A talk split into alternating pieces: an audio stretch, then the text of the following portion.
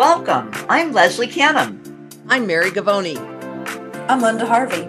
I'm Olivia Wann, and together we are the Compliance Divas. Welcome to the Compliance Divas podcast. My name is Olivia Wann, and I'll be your moderator with this episode. Today, we're talking about important considerations for your Christmas office party and bonus. We've received support calls on this topic and thought it would be timely for our audience.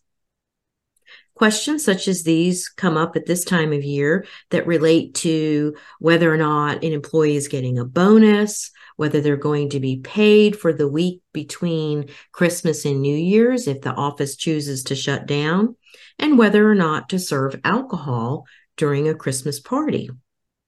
As the Compliance Divas, we bring clarity and simplicity to compliance by navigating regulatory compliance to keep you on course. Please subscribe to the Compliance Divas podcast through your favorite podcast channel or on our website, thecompliancedivas.com. Any resources that we mentioned during the episode can be found on the Compliance Divas website. Please submit your questions to support at thecompliancedivas.com. And we also appreciate a review. So when you're listening to the podcast, just scroll down and give us a review.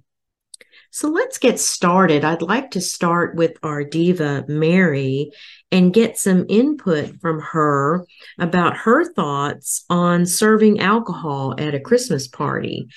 Mary, I'm going to pass the mic to you. Thanks, Olivia. Well, I will say nobody likes a party more than I do, and especially with adult beverages. But um, there are issues that certainly can arise because we know that the more alcohol we consume, we might become less of an adult or making good choices. So, number one would be where is the party going to be? Is it going to be at a restaurant? Is it going to be at somebody's home? Um, is it going to be at the office? And then you make a decision. You know, are you going to be served from the bar at a restaurant? Um, or is the doctor perhaps opening up his or her home um, for the party and serving alcohol? Or are we going to do it at the office? In the case of doing it at the office and at a doctor's home or even a team member's home, there, of course, then is the personal liability that someone has from serving alcohol and not perhaps having some safeguards for too much consumption and or how are people going to get safely home if you're at a restaurant that liability falls primarily on the restaurant owner, but of course, an employer could have some liability there as well.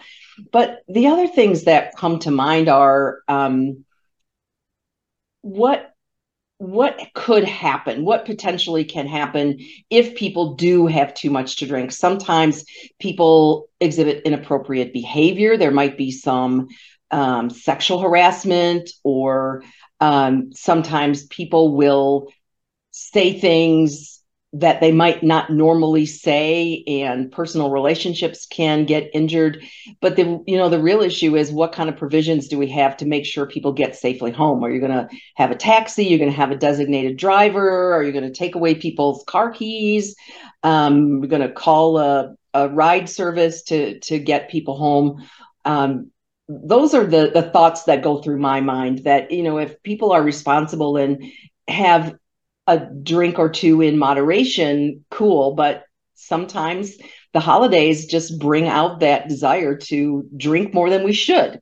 So olivia with your legal brain um, i'd love to hear your version of whether we should do this or not well, Mary, I, I, agree with you that there's a potential for liability. So when dentists are planning these parties or office managers are planning these parties, uh, look at the liability and you make several good points. There, there are multiple layers of complexity.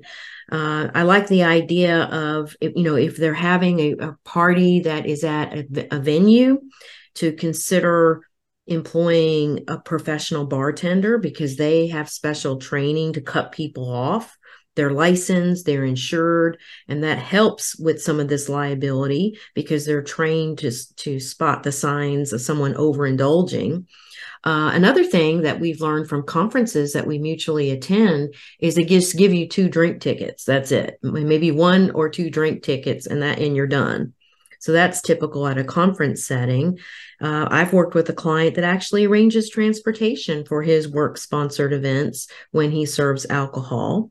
Or to make it simple, he may opt to just not serve hard alcohol and limit the choices to beer and wine. Or if the party is during the week, just make some mocktails. I've seen some recipes for mocktails that look beautiful, they're festive, they're enjoyable, and it helps minimize that risk for an employer sponsored event for someone getting hurt or driving under the influence. So these are some important things to think about, and I appreciate your input, Mary. And you want to add to that? I do. I love the idea about mocktails. That could even be a competition among the team members. But the other thing to consider is that if you are at a separate venue and people do consume too much alcohol and get a little out of hand, think about the potential for other people in your community to be there and observe that. And that may have an effect on the reputation of the practice. Good point, Mary. Now I'd like to focus in on the question about compensation, whether dental employees are paid for the holiday, paid for their time off between Christmas and New Year's, and what about the party itself? So we want to look to our diva, Linda, for some answers on this. Olivia, this is such a timely topic, and figuratively and literally here at the end of the year. So this is a, I'm glad that we're discussing it today compensation is a big question. It's a big concern, let's face it, for team members, because here we are coming up to the holidays, beginning of the year, and many offices will close a certain amount of time between Christmas and New Year, depending on how the holidays fall. And team members want to plan their finances accordingly, whether they're shopping for Christmas or taking a trip or whatever, or want to take a vacation themselves during the holidays. It's the perfect top thing to talk about. So, one thing about holiday pay think if they're mandatory to attend, if, if an office makes it mandatory to attend the party, then that must be paid. So it's in the office's best interest and the doctors to just a voluntary social event. And I love the idea of the mocktail. So that way we, you can keep it kind of light and fun. And if it happens during work hours, you're going to do it over an extended lunch period, for example, then it definitely is paid time. And it's paid time if it's mandatory. So sometimes then the best option becomes Olivia offering it on a weekend, you know, Saturday evening, afternoon, Friday evening, or maybe just a Friday lunch if that's the day that the office doesn't work. There are plenty of ways that you can celebrate the holidays and the end of the year with your team and just also fulfillment of how do we do this year? We're celebrating your goals, we're celebrating the beginning of a new year. So it, it can happen anytime that they want. It doesn't have to be on a Saturday night where everybody's thinking about um, we're going to party hardy because that's not the uh, influencing the approach that you want to take. And then when it comes to time off as far as leave time, a lot of that, Olivia, is going to depend on the office policies and procedures, what's in their employee handbook.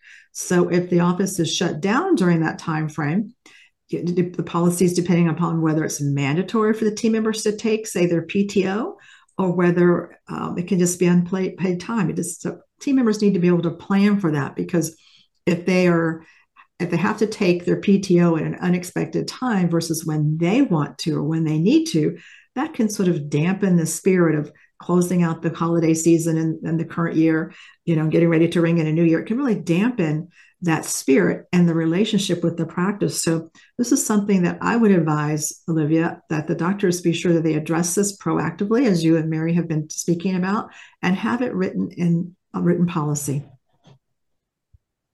Thank you, Linda, for those points. So, just to reiterate what you've said, if the if the christmas party is mandatory they're going to be paid. Now when are times that that would be mandatory? And in my mind i'm thinking if the doctor office manager makes it a time to discuss as you alluded to year end pro- productivity numbers and how the practice is progressing and and so forth that sounds more like work. And so if it sounds like work they need to be paid and your handbook should address when the office is closed whether or not they're paid but be really careful because if someone is a salary exempt employee and they're off during that week and the doctor sends them some work emails, it could trigger payment for the workday. So just want to have a little caution there. And another thing I wanted to mention is being sensitive to team members who do not observe Christmas holiday. So whether their faith system does not observe uh, Christmas, uh, we need to be mindful that they may not wish to participate in that holiday event. And if you have those that do not celebrate Christmas, it, make sure that that holiday party is voluntary. And the whole goal of the holiday season is to bring joy and and happiness and health to everyone. So we want to focus on these areas. So I, I appreciate that information about compensation. Do you want to chime in, Mary, with some thoughts? I do. Thank you so much, Olivia, for bringing that up about people who may not observe the Christian Christmas holiday. Um, we've seen a lot of issues um, about other religion and um, other faiths um, rear their ugly heads in our society over the last few months. And it i think it's important for an employer to recognize that if he has jewish employees let's recognize hanukkah and um, the um, other t- holidays that are not christian holidays during this time of year because it may leave employees with a feeling of resentment if all the emphasis is on one particular holiday that they don't observe and not theirs, and not understanding that those days are important to those people. Good points, Mary. I appreciate that extra information. Our diva Leslie could not be here with us on this episode, but she was going to talk a little bit about Christmas bonuses. And I thought I would share some information in her place. For one thing, when we look to the Bureau of Labor Statistics and we survey employers with less than 100 employees, which is typical for us to work with, uh, only 14% of this size of employer actually provides a year end bonus, and only 9% provide a holiday bonus. And I was surprised at those numbers because when we look to the dental profession, it is very typical for our clients to provide a holiday bonus or a year end bonus. So I just wanted to establish that if you do receive a bonus from your employer, please thank them because they're sharing something that they are not required to do. Now, the bonus is subject to tax, so we have to be aware of that. And also, if the bonus system is not set up correctly, if it's set up like a year end bonus, it could actually be harmful to the practice. So please consult with your practice management consultant or your your CPA or tax professional on how to set this up properly. And also, you may want to talk to your team getting back to the christmas party thing. If you're accustomed to putting on elaborate parties you know some people don't even want to go to a party because we're all so busy. The days are short. There's lots of parties and family events to go to. Maybe the employees would rather have the money than spending it on a holiday party at a venue so talk to your team and get their input because they may just prefer to have the money divided among them than spending it on a, pol- a, a party or an event. What are your thoughts, Linda? Olivia, it's interesting that you mentioned that because I've experienced that both of those scenarios with to do two different clients. One is a client that decided they would do their holiday party earlier in November so that way the team members have all of December to do whatever they want with family and friends and different parties because there's there's different association groups. There might be a church group, a school group, you know, neighborhood group, all other things that are happening. So that way they don't miss out on those things that are important to the team members as well. And we just, you know, they they've done so many creative things. So I think it's just really interesting to to think about those. So I want to circle back to something you, you and Mary Lynch mentioned earlier as well, and that is just promotion of the event. how are you setting the stage? What kind of language are you using? And I, I used the phrase party hardy when we were talking earlier. And you want to make sure that that's not the phrase and the phraseology. Let's get loose, let's party, you know, because then you're setting the tone for people that will want to drink and want to party. And that's not the demeanor of the professional conduct and code that you have in your practice.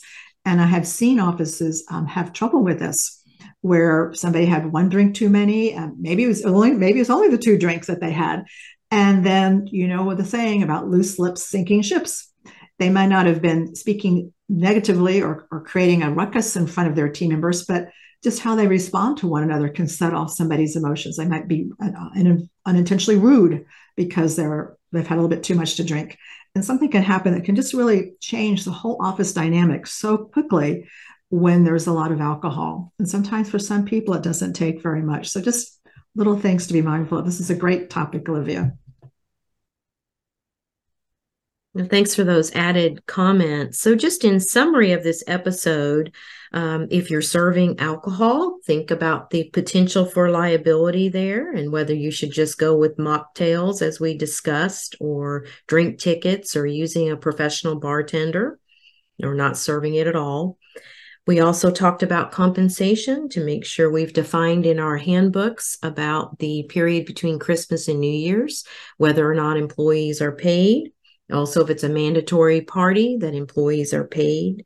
And the discussion as well about a Christmas bonus or year end bonus. We hope this helps our listeners to carefully consider these basics of hosting an office Christmas party so that they can enjoy each other's company and welcome in the new year. So, thank you for joining us. As the Compliance Divas, we bring clarity and simplicity to compliance by navigating regulatory compliance to keep you on course. Please submit your questions to support at thecompliancedivas.com. Any resources that we mention will be available in the show notes. Thank you for joining us, and we'll see you next time.